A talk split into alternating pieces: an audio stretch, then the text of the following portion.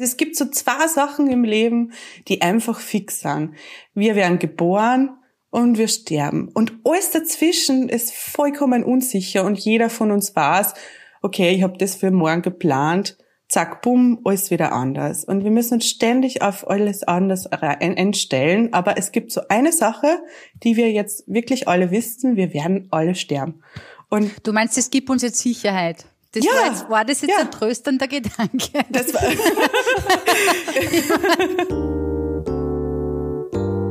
Liebe, so steht's auf kitschigen Wandkalendern, wird größer, wenn man sie teilt. Bei Schmerzen, Wut und Hilflosigkeit ist es genau umgekehrt. Daher gibt es Kurvenkratzer, daher gibt es unseren Podcast Let's Talk About Krebsbaby.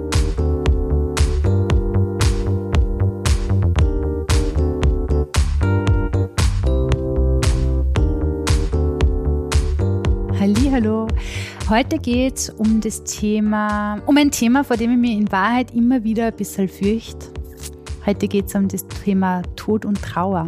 Eigentlich um die Themen Tod und Trauer. Beides sind Themen, mit denen man sich in Wahrheit nicht gerne beschäftigt. Da wir als Kurvenkratzer immer wieder versuchen, frech und bunt und wild zu sein, habe ich mir für diese zwei Themen Gesprächspartnerinnen gesucht, die tatsächlich das geschafft haben, mit dem Thema Tod und mit dem Thema Trauer auch frech und bunt und wild umzugehen. Man würde es ja kaum glauben, aber es ist möglich. Und zwar sind es die Funeralists aus Berlin, zwei großartige Frauen mit einem unfassbar großartigen Humor. Nicht zuletzt deswegen freue ich mich schon ganz furchtbar auf das, furchtbar ist ein schlechtes Wort bei Tod und fürchterlich, nicht zuletzt deswegen freue ich mich jetzt ganz besonders auf Gespräch mit der Barbara und der Alexandra, also den Funeralists aus Berlin.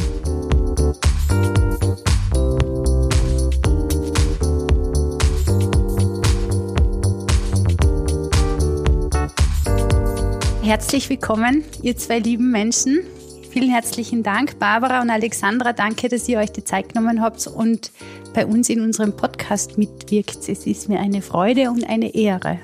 Danke für die Einladung. Ja, sehr, sehr gerne. Wir freuen uns auch. Schön, dass ihr da seid. Ähm, ihr zwei, Barbara, du bist die Bestatterin, Alexandra, du bist der Trauercoach. Zusammen seid ihr die Funeralists.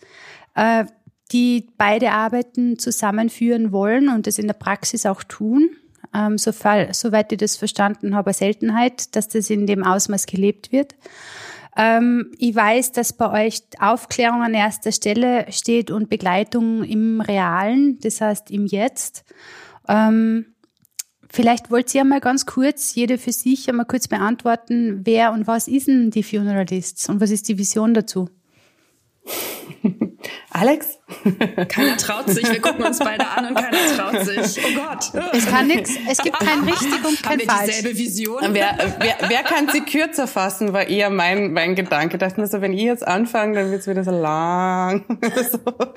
Ja, genau. Ähm ja, also The Funeralist äh, ist tatsächlich, so wie du schon schön erklärt hast, Martina, einfach die Fusion von äh, Trauercoaching, Trauerbegleitung und Bestattung, was tatsächlich aber eh auch Hand in Hand geht einfach. Und äh, mit der Komponente sogar nur mit Sterbebegleitung. Also es ist einfach so ein Gespann von alles, was rund um den Tod passiert. Und das ist oft schon davor, oft mittendrin oder parallel und vor allem auch das danach, wenn es dann um die Bestattung geht und alles, was irgendwie so um diesen um diesen Kreis von von Tod äh, thematisiert werden kann, fangen wir halt auf als The Funeralists und ähm, genau, also es ist schon ein Bestattungsinstitut hauptsächlich, wobei eben Trauercoaching auch ein großer Punkt ist und da den Alexandra übernimmt mit äh, Workshops und Begleitung und und und. Genau, aber zentral ist natürlich auch die Bestattung und da ist es halt wirklich so, dass es um die Begleitung von Menschen geht. Also wir sind jetzt nicht so die Sargverkäufer oder irgendwie, ähm, ja, also haben jetzt äh, wir immer nicht so den Fokus drauf, so auf Quantität, sondern tatsächlich, wir können auch nur eine gewisse Anzahl von Bestattungen, Begleitungen durchführen, weil wir halt sehr, sehr Menschen zugewandt arbeiten ob das jetzt die verstorbenen Menschen sind oder eben die, die dann zurückbleiben. Also das sind immer so unser, unser Hauptfokus und das ist sehr, sehr zeitintensiv und äh, immer sehr individuell ähm, dem wie die Menschen halt begleitet werden wollen und müssen und was für die wichtig ist. Und das ist eben ganz, ganz unterschiedlich. Alexandra, wie ist denn aus deiner Sicht die Vision von den Funeralists? Ja, auch das, was Barbara gesagt hat. Ähm, also für mich ist es auch immer der ganz große Aufklärungsteil, also Menschen wirklich auch ja, näher zu bringen, was, was in der Bestattung und in der Trauerbegleitung alles möglich ist. Also ich erlebe das ganz oft schon in der eigenen Familie, wenn ich dann erzähle, was wir machen, wie wir arbeiten, dass dann alle immer sagen, ach, das wusste ich gar nicht, dass das gibt oder ich wusste gar nicht, dass das möglich ist. Überhaupt auch zu erklären, dass Trauerbegleitung, dass es das gibt, dass es möglich ist, sich in der Trauer begleiten zu lassen. Das wissen auch ganz viele nicht, weil das mhm. auch noch was relativ Neues, Moderneres ist. Ähm, ja, und da einfach Aufklärungsarbeit zu leisten, aber natürlich auch Begleitung anzubieten. Also für Menschen, die wirklich das Gefühl haben, ich bin an einem Punkt in der Trauer oder in meinem Verlust, wo ich nicht weiterkomme. Und das muss auch nicht immer ein Sterbefall sein. Das kann auch eine schwierige Trennung sein oder gerade jetzt mit Corona gab es ja auch Jobverluste oder Verluste, wo man ähm, keinen Abschied nehmen konnte. Ne? Also mhm. ich, wir hatten auch mal in einem unserer Seminare eine Dame, die dann sagte, ich bin in Rente gegangen und hatte keine Abschiedsfeier. Ich habe meine Kollegen einfach von heute auf morgen nicht wiedergesehen. Ähm, und einfach da begleiten zu können und ähm, auch Menschen mitzugeben, dass es ja nichts, nichts Peinliches ist, nichts Schlimmes ist, wenn man das Gefühl hat, man braucht in der Trauer Unterstützung. Ne? Also mhm. viele sagen ja, ja, ach, verstehe ich gar nicht, was kommen denn da für Leute zu Ihnen? Also ich habe das alleine geschafft mit meiner Trauer, als mein Mann gestorben ist oder wie auch immer. Das ist natürlich super und prima, weil Trauer ist keine Krankheit oder irgendwas, ja. was man, was man wegtherapieren muss.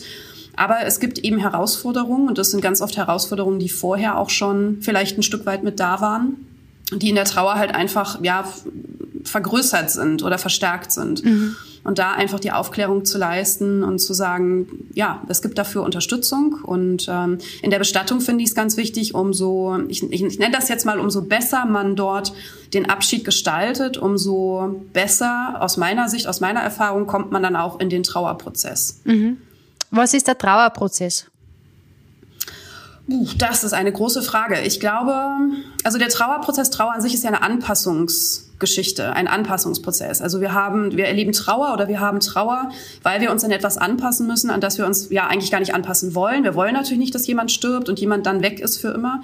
Aber durch diese ganzen Gefühle, durch die wir dann hindurchgehen, also da gibt's ja Zorn und Wut, da gibt's die Depression, da gibt's die Verleugnung, dass man sagt, oh, ich will das gar nicht wahrhaben. Aber all diese Dinge sind wichtig dafür, dass wir einen neuen Umgang finden können, mhm. so mit, mit dem, was halt neu ist in unserem Leben. Ne? Also ganz oft weiß noch, als damals mein Vater gestorben ist, die Frau von meinem Vater musste umziehen, weil sie auf einmal in einer viel zu großen Wohnung alleine war. Ne? Mhm. Also und das sind alles so ungeplante, ungewollte Dinge, aber trotzdem muss man sich irgendwie anpassen. Und diese ganzen Gefühle, die wir dann in diesem Trauerprozess durchlaufen, die helfen einfach dabei. Mhm. Aber es ist total wichtig zu verstehen, dass es super individuell ist. Also mhm. für den einen ist es manchmal, sind es vielleicht zwei Jahre, für den anderen ist es das ganze Leben und das ist, alles ist richtig oder falsch. Also es gibt da nichts ja. Passendes oder Unpassendes. Es ist einfach total individuell und das ist in Ordnung. Ja. Also es ist, ähm, na, so wie das Umfeld dann gerne so nach drei Monaten sagt, naja, na, jetzt kannst du ja mal langsam wieder auf die Beine kommen. Werden. Ja, ja, ne, jetzt könnte ja dein Leben mal wieder weitergehen, so wie vorher, aber das wird es natürlich nie wieder tun, weil einfach eine ganz wichtige geliebte Person fehlt. Mhm. Also kann das Leben nie wieder so sein wie vorher, aber es wird anders sein als vorher und dafür ist diese Anpassung, dieser Trauerprozess wichtig.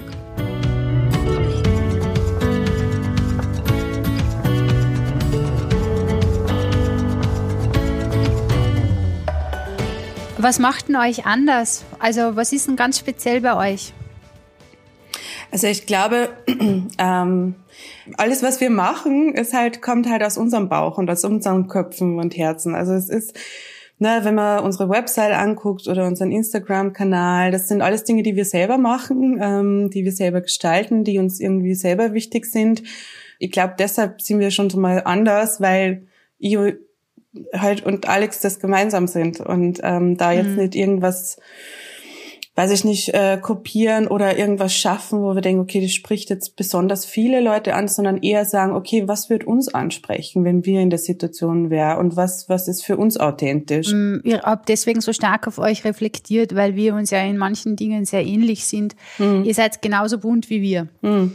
Und das ist auch sehr schön, wenn man sich mit, mit bunt mit dem Thema Tod auseinandersetzen darf, muss ich jetzt ehrlich sagen, weil es wird eh schwarz-weiß genug äh, gelebt in, also zumindest einmal in Österreich, ich nehme an, es ist in Deutschland nicht sehr viel mhm. anders. Warum bunt? Ja, auch wieder genau das Gleiche, weil wir das sind. Also zum Beispiel Gelb ist so eine Farbe, die wirklich, also so wie Cognac, keine Ahnung, es sind einfach so Farben oder Rot, man sieht es jetzt gerade, die, die habe ich einfach im Alltag ständig um mich. Ich mag einfach diese Farben. Und bei Alex ist halt dieses Marokko-Blau, ne, so dieses, dieses, dieses schöne, kräftige Blau. Und so ist es kommen. Es ist einfach, sind halt die Farben, die wir selber gern haben. Und für mich war dann, okay, wenn es um Thema Bestattung geht, dann ähm, ist halt so die gelbe Komponente im Vordergrund, weil es eben so mein, mein Part ist.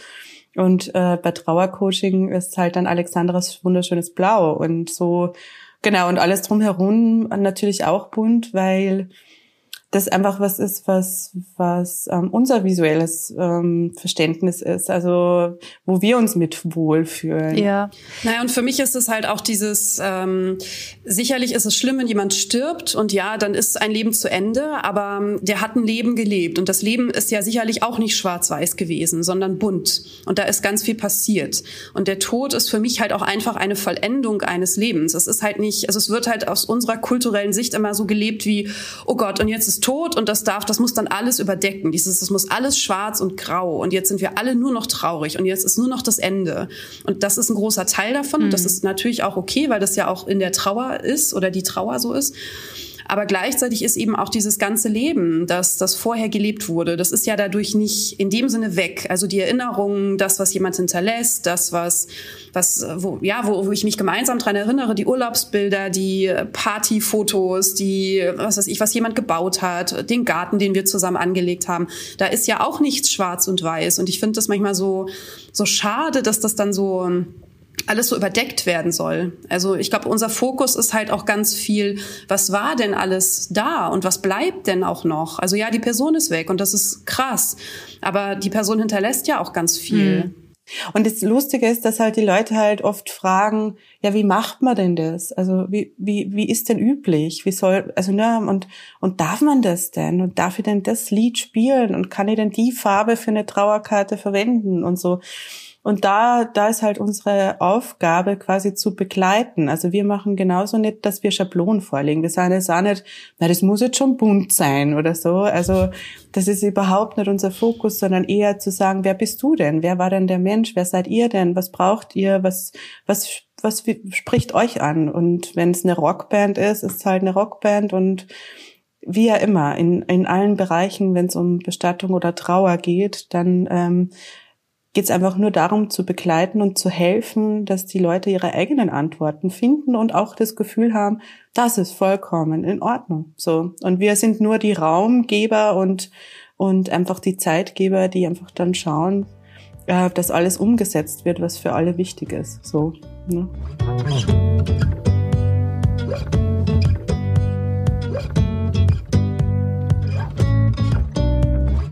Wo setzen ihr diese Ähnlichkeiten zwischen Funeralists und Kurvenkratzer?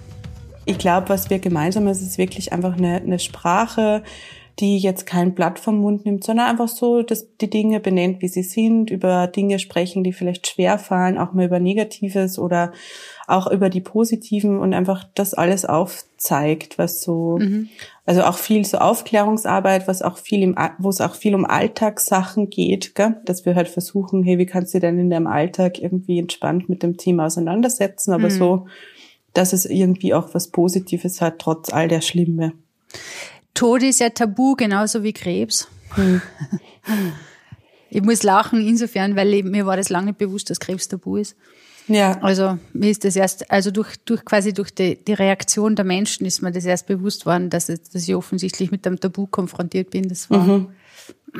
war ja nicht so in meiner Wahrnehmung. Was ich halt so schade finde, ist, dass, also sicherlich ist es eine Betroffenheit. Also meine Mutter hatte auch Krebs dieses Jahr und hat dann auch eine Glatze gehabt.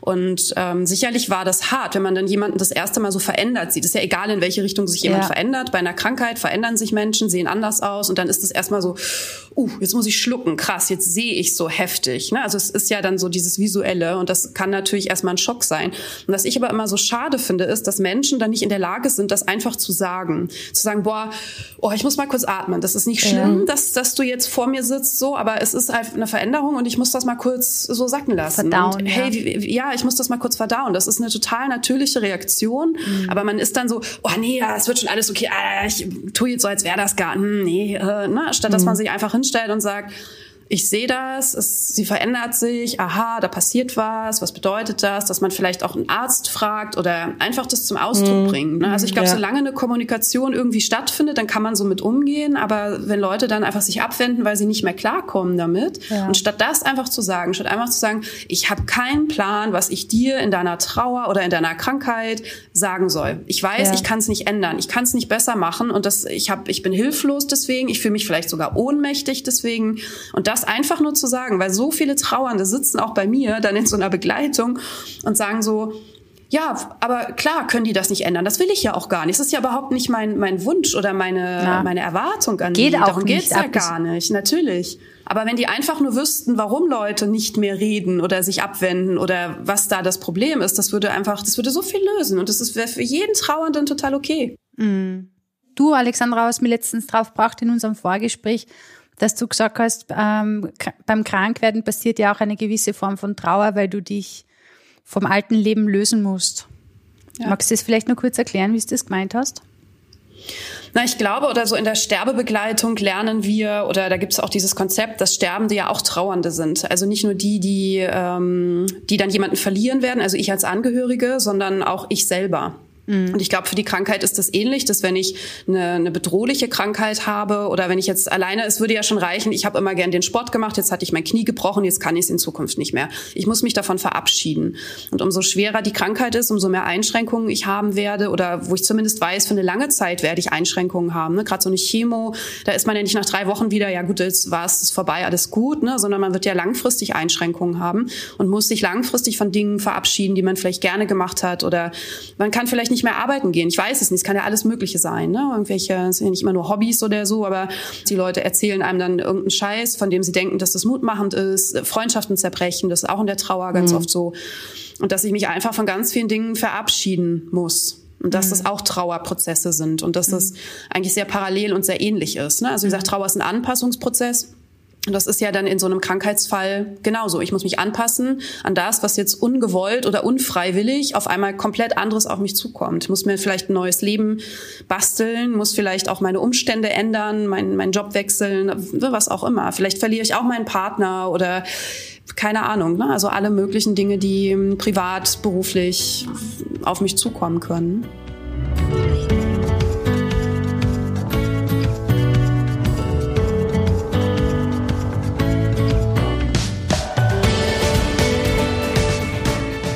Was bedeutet ein Sterben für euch? Selber persönlich? Gute Frage. also ich, ich, ich erzähle mal ganz was Persönliches, was mir jetzt gerade so dazu einfällt. Ich weiß nicht, warum das so war, aber ich hatte immer schon das Gefühl, dass ich nicht sehr alt wäre. Ich dachte mir immer als Jugendliche, dass ich so 27 wäre. Warum auch immer. Ich wollte, da kannte den 27 Club noch nicht. Also Kurt Cobain, Amy Winehouse, ne? aber ja. da würde ich mir jetzt nicht dazu zählen. Also, so, aber das war halt irgendwie so als Jugendliche, warum auch immer, fragt's mir nicht, woher das kommt. Ich dachte mir immer, ah, ich glaube, ich wäre nicht besonders alt. Und deshalb war mir persönlich immer sehr, sehr wichtig, die Tage so zu leben, das ist halt dieser kitschige Spruch, den wir eh schon alle kennen, wie wenn es der letzte wäre. Und das ist, hat sich aber bei mir total verinnerlicht. Bei mir hat das persönlich äh, dieses Bewusstsein, sterblich zu sein und vielleicht auch gar nicht so alt zu werden, ähm, sehr viel Mut ausgelöst. Also ich habe mhm. immer sehr, sehr mutige Entscheidungen getroffen. Ähm, für mich ähm, natürlich auch immer wieder mit der Angst, die man dann doch immer so hat bei Sachen, aber trotzdem da durchzugehen und zu sagen, nein, ich mache das jetzt, weil wer weiß, was morgen ist. Ich weiß ja nicht, ob ich morgen noch da bin. Und genauso geht's mir aber auch mit den Menschen um mich herum. Also ich bin sehr wertschätzend in dem, was ich für Freundschaften, meine zwei Kinder, mein Lebensgefährte und einfach meine familiäre Situation, weil ich weiß, mhm. es ist nicht selbstverständlich, dass wir alle gerade so beisammen sind und dass, dass wir gerade so die Zeit genießen können. Und mhm. es geht eher so um die kleinen Momente, dass man sie manchmal immer wieder mal zurückholt und sie denkt, hey, ich bin sterblich, ich weiß auch selber nicht, wann es soweit ist. Es kann jederzeit eine Diagnose kommen. Ich hatte selber dieses Jahr äh, eine Situation. Also wir wissen alle, dass es irgendwann mal soweit sein wird. Wir hoffen immer, dass es spät ist. Aber es gibt so zwei Sachen im Leben, die einfach fix sind. Wir werden geboren und wir sterben. Und alles dazwischen ist vollkommen unsicher und jeder von uns weiß, okay, ich habe das für morgen geplant, zack, bumm, alles wieder anders. Und wir müssen uns ständig auf alles anders einstellen. Aber es gibt so eine Sache, die wir jetzt wirklich alle wissen, wir werden alle sterben. Und du meinst, es gibt uns jetzt Sicherheit? Das ja, war, jetzt, war das jetzt ja. ein tröstender Gedanke? Das war in meiner in, äh, in meiner Welt ist das tatsächlich äh, tröstend für mich, weil ich mir so denke, okay, alles andere kann ich mir nicht verlassen, aber wir, das ist ein Fixpunkt und alles andere ist ja. vollkommen unsicher und ähm, deshalb kann man versuchen, das einfach zu akzeptieren und zu sagen, ja, ich muss mir da jetzt auch keine schweren Gedanken machen, weil es gibt da so den schönen Satz, man kann ja auch mit dem Guten rechnen. Also wir wissen ja auch gar nicht, was danach ist. Also ich bin jetzt auch nicht äh, gläubig oder irgendwas, aber ich habe schon das Gefühl, so ganz aus ist dann nicht. Und wer weiß, vielleicht ist es gar nicht so dramatisch, wie wir uns das auch ausmalen. Gell? Alexandra, was heißt Sterben für dich? Oder was bedeutet das für dich? Oder wie stellst du das vor? Ich glaube, dass es uns sehr gut tun könnte, wenn wir das mehr als Natürlichkeit empfinden und auch alle so einen natürlicheren Umgang damit bekämen, dass es einfach auch normaler wird, dass Sterben und Tod, dass es ein ganz, ganz normaler ähm, Ablauf ähm, im Leben ist. Ne? Also ich erkläre auch manchmal Menschen, ähm, wenn ich unterrichte, äh, den Sterbeprozess. Und dann wissen immer, also bisher wusste, glaube ich, noch niemand oder vielleicht so fünf Leute, dass es einen Sterbeprozess gibt. Was ist, erzähl dann einmal bitte. Was ist der Sterbeprozess? Also der Sterbeprozess ist ähnlich wie, ich sage immer ähnlich wie bei der Geburt. Es gibt einfach einen Ablauf, dass gewisse Botenstoffe losgehen, dass gewisse Hormone ähm, losgehen im Körper und daraufhin einfach, also jetzt ganz, ganz, ganz, ganz vereinfacht, irgendwann die ähm, Organe halt einfach aufhören zu arbeiten beziehungsweise langsamer werden und wir dadurch natürlich dann auch äh, nichts mehr zu essen brauchen, nichts mehr zu trinken brauchen und einfach alles so weit runtergefahren wird und abnimmt im Körper, dass wir dann halt einfach irgendwann tot sind, dass das Herz aufhört zu schlagen. Und der Stand der Wissenschaft ist im Moment, dass, dass es für den Sterbenden selber nicht, nicht schlimm ist. Oder so, dass es von außen so aussieht wie, oh Gott, da gibt's dann nochmal das Atmen wird schwerer. Es gibt diese bekannte Rasselatmung oder auch Schnappatmung. Das ist einfach, weil der, der Schleim, der sich bildet, nicht mehr abgehustet werden kann, weil diese Reflexe nicht mehr da sind. Und das sieht von außen dann so aus wie bei einer Geburt. Also ich glaube, wenn man eine Frau sieht, die ein Kind kriegt, würde man auch denken, wenn man nicht wüsste, was es ist, die liegt im Sterben oder oh Gott, die, die explodiert gleich oder das ist ganz schlimm und man muss ihr jetzt helfen.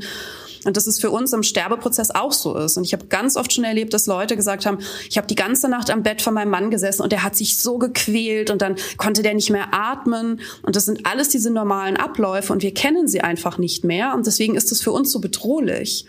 Das, ne, wenn jemand unruhig ist, auch das ist ein ganz normaler Ablauf im, wenn das jetzt der normale Sterbeprozess ist, wenn jetzt jemand vielleicht nicht durch einen Unfall stirbt, ähm, dann ist das einfach der Ablauf und das ist nichts Schlimmes in dem Sinne. Bei, bei den Buddhisten zum Beispiel ist diese, diese Unruhephase eine ganz wichtige Phase im Sterben. Und bei uns in der westlichen Kultur ist es eher, dass wir da Medikamente geben, damit die Person ruhig wird, weil sich das für uns so anfühlt wie, oh Gott, das muss jetzt ganz schlimm sein, dass jemand nochmal irgendwie versucht aus dem Bett zu kommen und das gar nicht kann. Und das sind aber natürliche Abläufe und wir kennen die einfach nicht mehr oder, oder wir wissen einfach nicht um diese, um diese Abläufe, wenn wir nicht uns mit dem Thema ganz viel beschäftigen.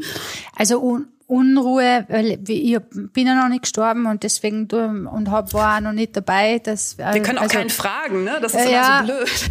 Ähm, also das heißt, du sagst einerseits passiert, dass man eine schwere Atmung bekommt. Also es werden Hormone ausgeschüttet, es kommt zu einer schweren Atmung, dann kommt es zu einer Unruhe, ähm, die, die sich aber körperlich auswirkt. Das heißt, man versucht sich noch zu bewegen oder wie meinst du das? Zum Beispiel, ja. ja. Es kann sein, dass es noch so aussieht, dass jemand aufstehen will, dass jemand noch mal aus dem Bett möchte, dass jemand versucht, sich hin und her zu wenden.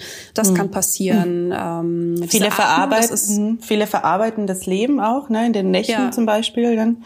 Ja. Ähm, Tätigkeiten, die sie im Leben gemacht haben, werden dann wirklich oft körperlich auch dargestellt. Also ne, so. Das heißt, man erinnert sich quasi noch einmal. Man lebt sein Leben noch mal, glaube ich. Man sagt zum Beispiel auch, dass man so stirbt, wie man gelebt hat. Also wenn jemand sehr, sehr entspannt war vielleicht oder das Leben so hat auf sich zukommen lassen, dann kann es auch sein, dass jemand einen, ich nenne das jetzt mal entspannten Tod stirbt. Wenn jemand aber immer sehr viel gekämpft hat oder sehr viel vielleicht auch kontrolliert hat oder immer sehr, sehr vielleicht auch angestrengt war im Leben und das ist jetzt weder gut noch schlecht, es ist einfach anders, jede, wir alle leben unser Leben anders, dann kann es auch sein, dass man eben auch so einen Tod hat, der eben ein bisschen vielleicht angestrengter ist oder dass man es vielleicht auch nicht will, dass man eher so ein bisschen zurückhält oder ne, dass man versucht zu kämpfen, noch am Leben festzuhalten. Auch das ist okay. Es ist einfach so, wie wir, wie wir leben, so, so sterben wir. Das ist auch so eine, finde ich eine ganz spannende Theorie, weil dann versuche ich mir mal vorzustellen, wie es bei mir sein wird.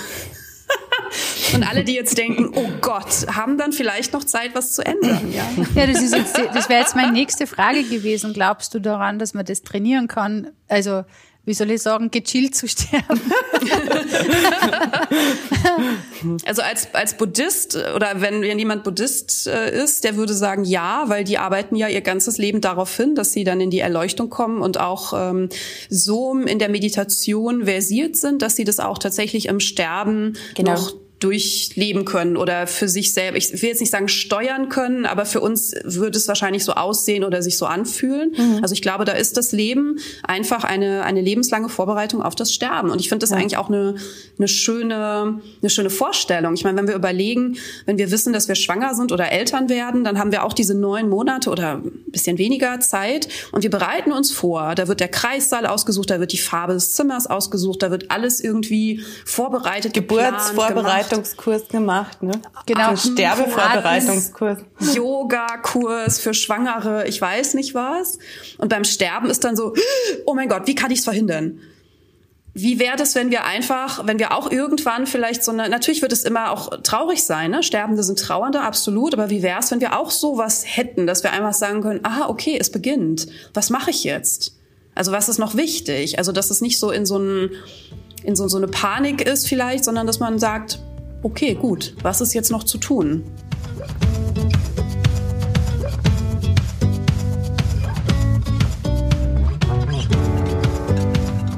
Ich muss gerade auch daran denken, dass Leute immer wieder fragen, ähm, ja, aber musst du dann auch die Toten anfassen? Und ich immer so denke, ja. so Thema Leichengift und das ist ja eklig oder da steckt man sich an oder das ist gefährlich. Was ist ein Leichengift? Ja, ah, das gibt's gar nicht, das ist ein Mythos, das ist äh, Blödsinn. Also du musst dir halt vorstellen, wenn du jetzt zum ähm, in Barcelona am Tresen ein schönes Serrano runterhängen hast, dann äh, hättest du auch ein Problem, wenn du Angst vor Leichengift hast. So, also es ist halt einfach totes Fleisch ist überall und äh, lustig ist aber, wenn es um Verstorbene geht, dass man dann aber total panisch wird und dann ganz andere Dinge im Kopf irgendwie sie ja, an Vorstellungen entwickeln. Also Leichen sind nicht giftig. Ähm, jemand, der jetzt verstorben ist vor einer Stunde, ist genau nur so der Mensch, wenn auch verstorben, der vorher war und den kann man umarmen, den kann man küssen. Wie gesagt, jetzt mit Corona ist alles nochmal ein anderes Thema, aber da könnte man nochmal anders sprechen, wenn es um hygienische Versorgung geht. Aber äh, grundsätzlich so, ne? Also es, es, gibt kein, es gibt kein Leichengift. Das heißt, wenn man, so wie es früher dann war, dass der Leichnam drei Tage im Haus lag, ja. und man sich in Ruhe verabschieden ja. durfte. Das unterstützt man total gern. Also das ist echt so ein Herzensthema. Äh, Hausaufbahrungen. Wir haben halt zum Glück immer wieder, ja, doch einige, ähm, die das, die das einfach, ähm, ja, auch wollen zu Hause. Also das ist auch sehr unterschiedlich, ne? aber wir sind da sehr, sehr fokussiert dazu unterstützen, weil du hast total viel Zeit, einfach dich zu verabschieden. Also erstens einmal muss man bedenken, Corona, ja. Also jetzt zum Beispiel eine Hausaufbahrung von jemandem, der nicht Corona hatte, also muss jetzt natürlich einen Unterschied machen, aber wenn jemand an was anderem verstorben ist, an einem Herzinfarkt, zu Hause, im Bett, äh, und 36 Stunden Zeit sind, dann können wirklich nur mal Freunde, Familie kommen, die Frau, der Mann, wer immer, die Kinder können die Person gemeinsam anziehen, nur mal waschen. Das ist so ein Liebesdienst an den Menschen nochmal. Ähm, man kann Ding, also Dinge raussuchen zum Anziehen, man kann die eigene Hautcreme, das eigene Shampoo, nochmal, also Lockenwickler nochmal rein, haben wir auch schon gehabt. Also das ist so individuell und man kann sich einfach vollkommen die Zeit nehmen, sich ganz in Ruhe zu verabschieden. Und das traut ihr den Menschen, also weil meine naive Herangehensweise wäre, was ist, wenn mir das traumatisiert? Nee, überhaupt nicht. Also erstens einmal, da, also klar, wir sind da, sind da auch sehr begleitend, aber also natürlich, es gibt da Menschen, die sagen, nee, ich möchte einfach, dass jetzt der so schnell wie möglich abgeholt wird, aber das sind ja schon so Urinstinkte. Also es ist ja jetzt keine neue Erfindung, dass man verstorbene Menschen um sich hat und die dann plötzlich da sind und man mit denen umgehen muss. Also ich glaube, vieles würde auch tatsächlich intuitiv passieren, so wie es ja auch mit einer, nach einer Geburt mit Kindern ist.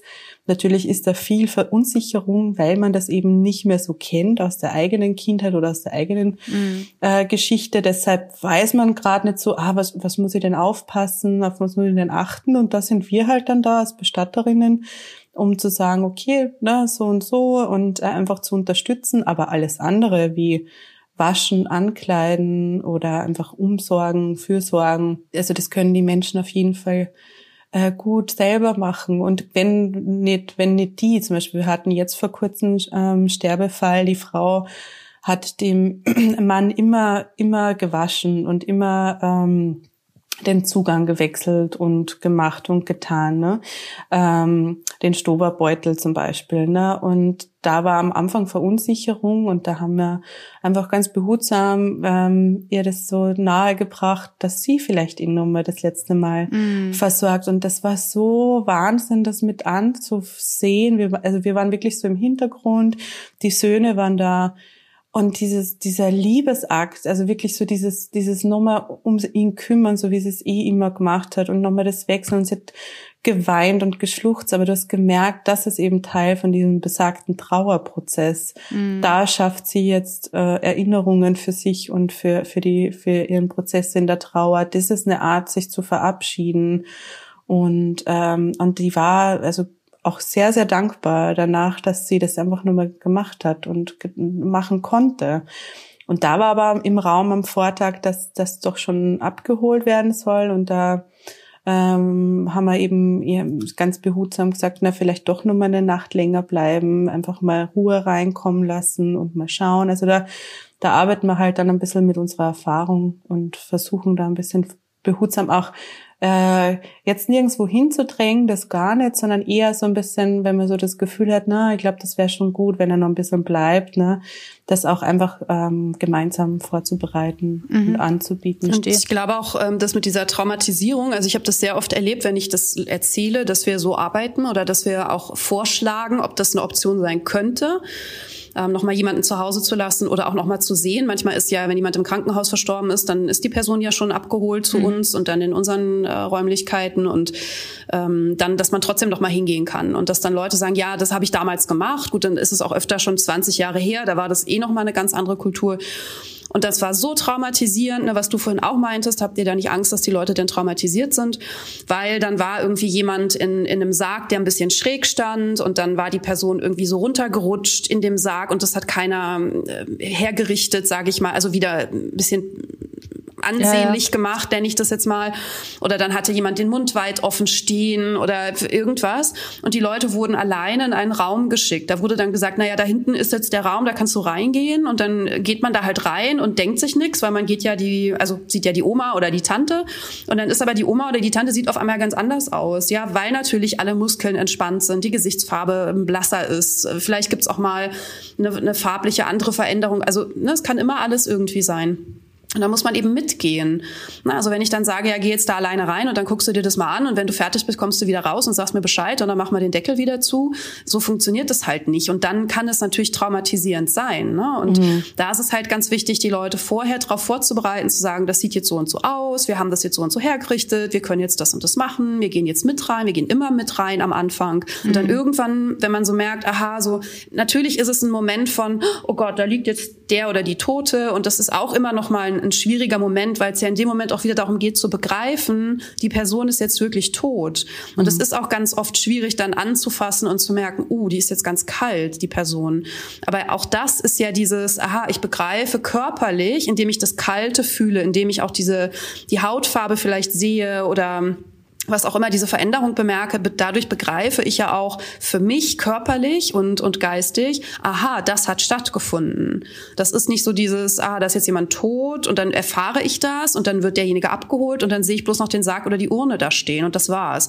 Ich habe nie diesen, diesen Status von kühler Körper oder anders aussehender Körper oder anders aussehendes Gesicht, ohne dass es jetzt schlecht anders aussieht. Es ist einfach verändert. Mhm. So wie in der Krankheit sehe ich ja auch anders aus. Ne? Dass Leute sagen, oh, du siehst aber schlecht schlecht aus, hier ist meine Suppe. Ne, sondern das ist ja auch eine Veränderung, die was ja. ausdrückt und das ist ja auch gut so. Dann können ja auch andere sehen, aha, mir geht's nicht gut. Ne? Also das ist klar. Aber das zu, zu, zu spüren, zu sehen, zu begreifen und da wirklich dabei zu sein und dann irgendwann zu merken, aha, jetzt ist es in Ordnung, jetzt sind die Leute gefasst, jetzt sind sie an die Situation so ein bisschen gewöhnt und jetzt können wir auch sagen, okay, wir lassen euch jetzt auch mal eure eigene Ruhe und dann könnt ihr ganz privat reden, mhm. irgendwas sagen, irgendwas ausdrücken, was auch immer ihr noch machen wollt. Ne? Und sind dann aber trotzdem vor dem Raum. Wir sind nie weg, sondern jederzeit, wir gehen auch wieder rein und gucken und fragen, ist alles okay oder die Leute holen uns wieder rein. Also wir sind immer da, diese ganze Zeit.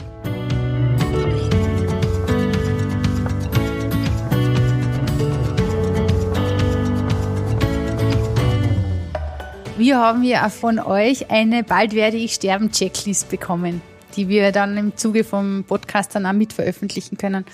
Welche groben wichtigen Themen stehen da oben?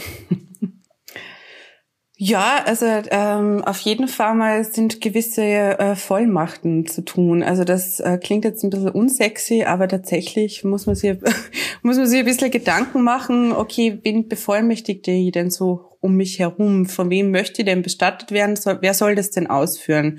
Und dann kannst du halt eben ein Totenfürsorgerecht aussprechen oder schriftlich festhalten und sagen, meine beste Freundin, die soll das in die Hand nehmen im besten mhm. Fall hinterlässt ja noch ein paar Infos und wenn es da ganz wurscht ist und ganz egal, dann sagst du es am besten nach, weil dann wissen die Leute, okay, wir haben das Go, wir können alles entscheiden, wie wir alles wollen. Machen.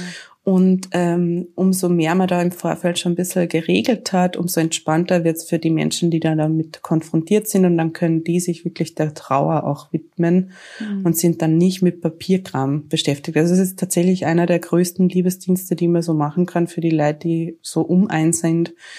Einfach mal schauen, das festzuhalten, dass die Leute das auch abrufen können oder finden können, wenn dann tatsächlich mal was ist. Ja, ja. ja es, es fängt in Wahrheit viel früher schon an mit der Patientenverfügung. Ja, absolut, weil, ja. Mhm. Äh, wenn dann die Eltern, mit denen ich eventuell, also keine Ahnung, zehn Jahre schon keinen Kontakt mehr habe oder fünf Jahre und die müssen dann entscheiden, ob die Maschine abgeschalten wird oder nicht. Das ist ja. Mhm. Oder es muss überhaupt jemand entscheiden, das abge mhm. also weil ja. keiner weiß, wollte das überhaupt, dass abgeschalten wird oder nicht. Ja. Also und, ja, und dann gibt's ja auch nur, es gibt ja abseits von der medizinischen Patientenverfügung auch eine spirituelle Verfügung. Also du kannst, das muss jetzt nicht immer schon nur beim Sterben sein, aber in dem Moment, wo quasi du nicht mehr fähig bist, Entscheidungen zu treffen oder dich auch nicht mehr zu äußern, aber trotzdem Dinge noch erlebt werden, wäre es gut halt auch irgendwie eine Info weiterzugeben oder eben festgehalten zu haben, wer bist du denn und was magst du denn und was ist dir wichtig, was tut dir denn gut in dem, wo du dir jetzt überhaupt nicht mehr mitteilen kannst. So, ne? Also das wäre in meinem Fall, wenn man mal jemanden mit Blockflöte reinstellen würde, dann würde ich, so wie du das vorher beschrieben hast, Alexandra, wirklich etwas verkrampft aus dem Leben gehen, befürchte ich. Das wäre der Albtraum.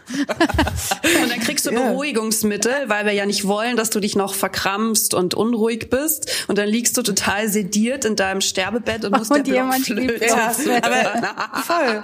Und dann steht aber vor, der Mama sagt halt, na, die Martina, wer als Kind, die hat immer so gern Blockflöte Die wollte so gern gemacht. Blockflöte lernen. Deshalb, und deshalb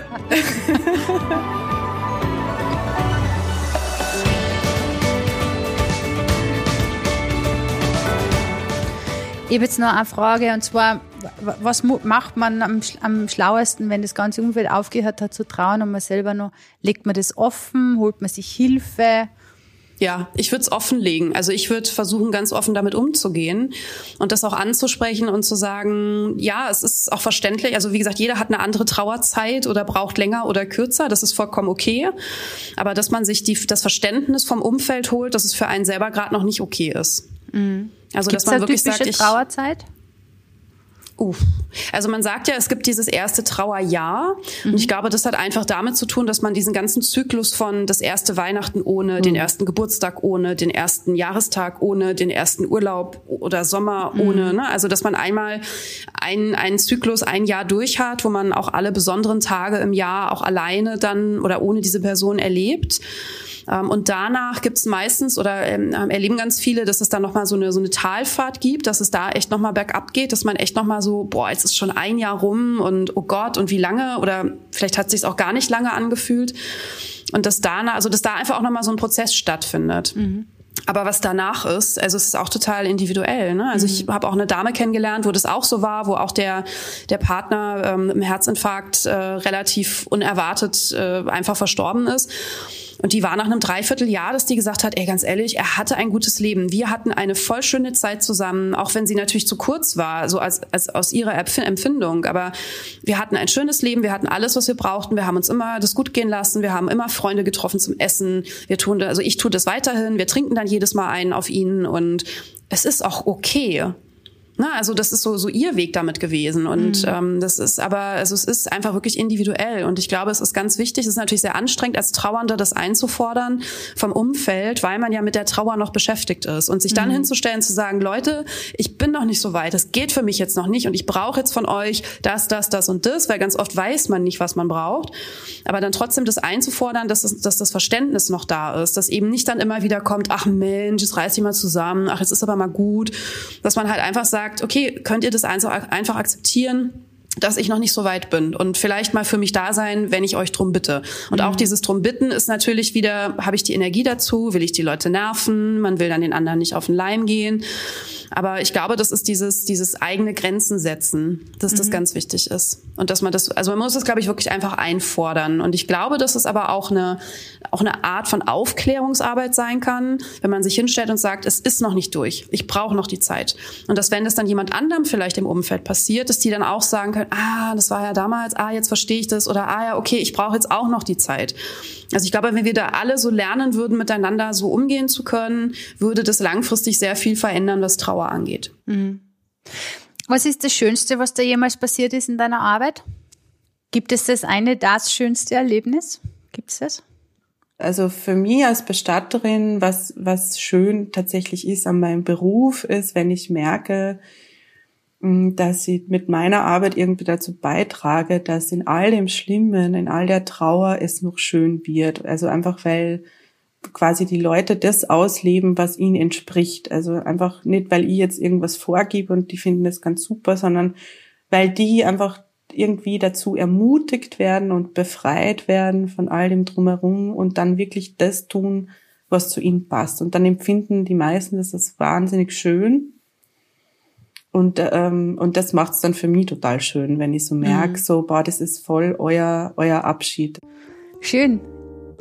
Ich danke euch. Ich sage euch danke. Das war sehr, sehr toll. Jedenfalls vielen herzlichen Dank für euren Einblick in dieses Thema. Ich merke selber, dass es mich selber nämlich interessiert, weil ich natürlich woher dann auch viel zu wenig mit dem Thema zu tun hatte. Und ich könnte eigentlich nur stundenlang nachfragen. Tatsache ist, also das ist für mich mal verständlich, ob arm oder reich oder, oder rassistisch oder langweilig oder abenteuerlustig oder weiß keine Ahnung, humorvoll oder grantig sterben müssen am Ende des Tages eh alle. Das heißt, die Frage ist immer wahrscheinlich für mich zumindest, wie viel Leben bringt man ins Leben hinein. Das erkennt man dann an euch und eurer Haltung, glaube ich, auch ganz gut. Ich sage euch Danke, danke aber auch an die da draußen.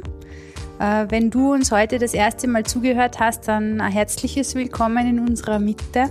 Von uns gibt's grundsätzlich noch viel mehr. Vielleicht magst du ja im ersten Schritt unseren Podcast abonnieren, so bekommst du eine Info, wenn eine neue Folge erscheint. Und in der Info zu unserem Podcast-Kanal findest du auch die Links zu allen anderen Kanälen.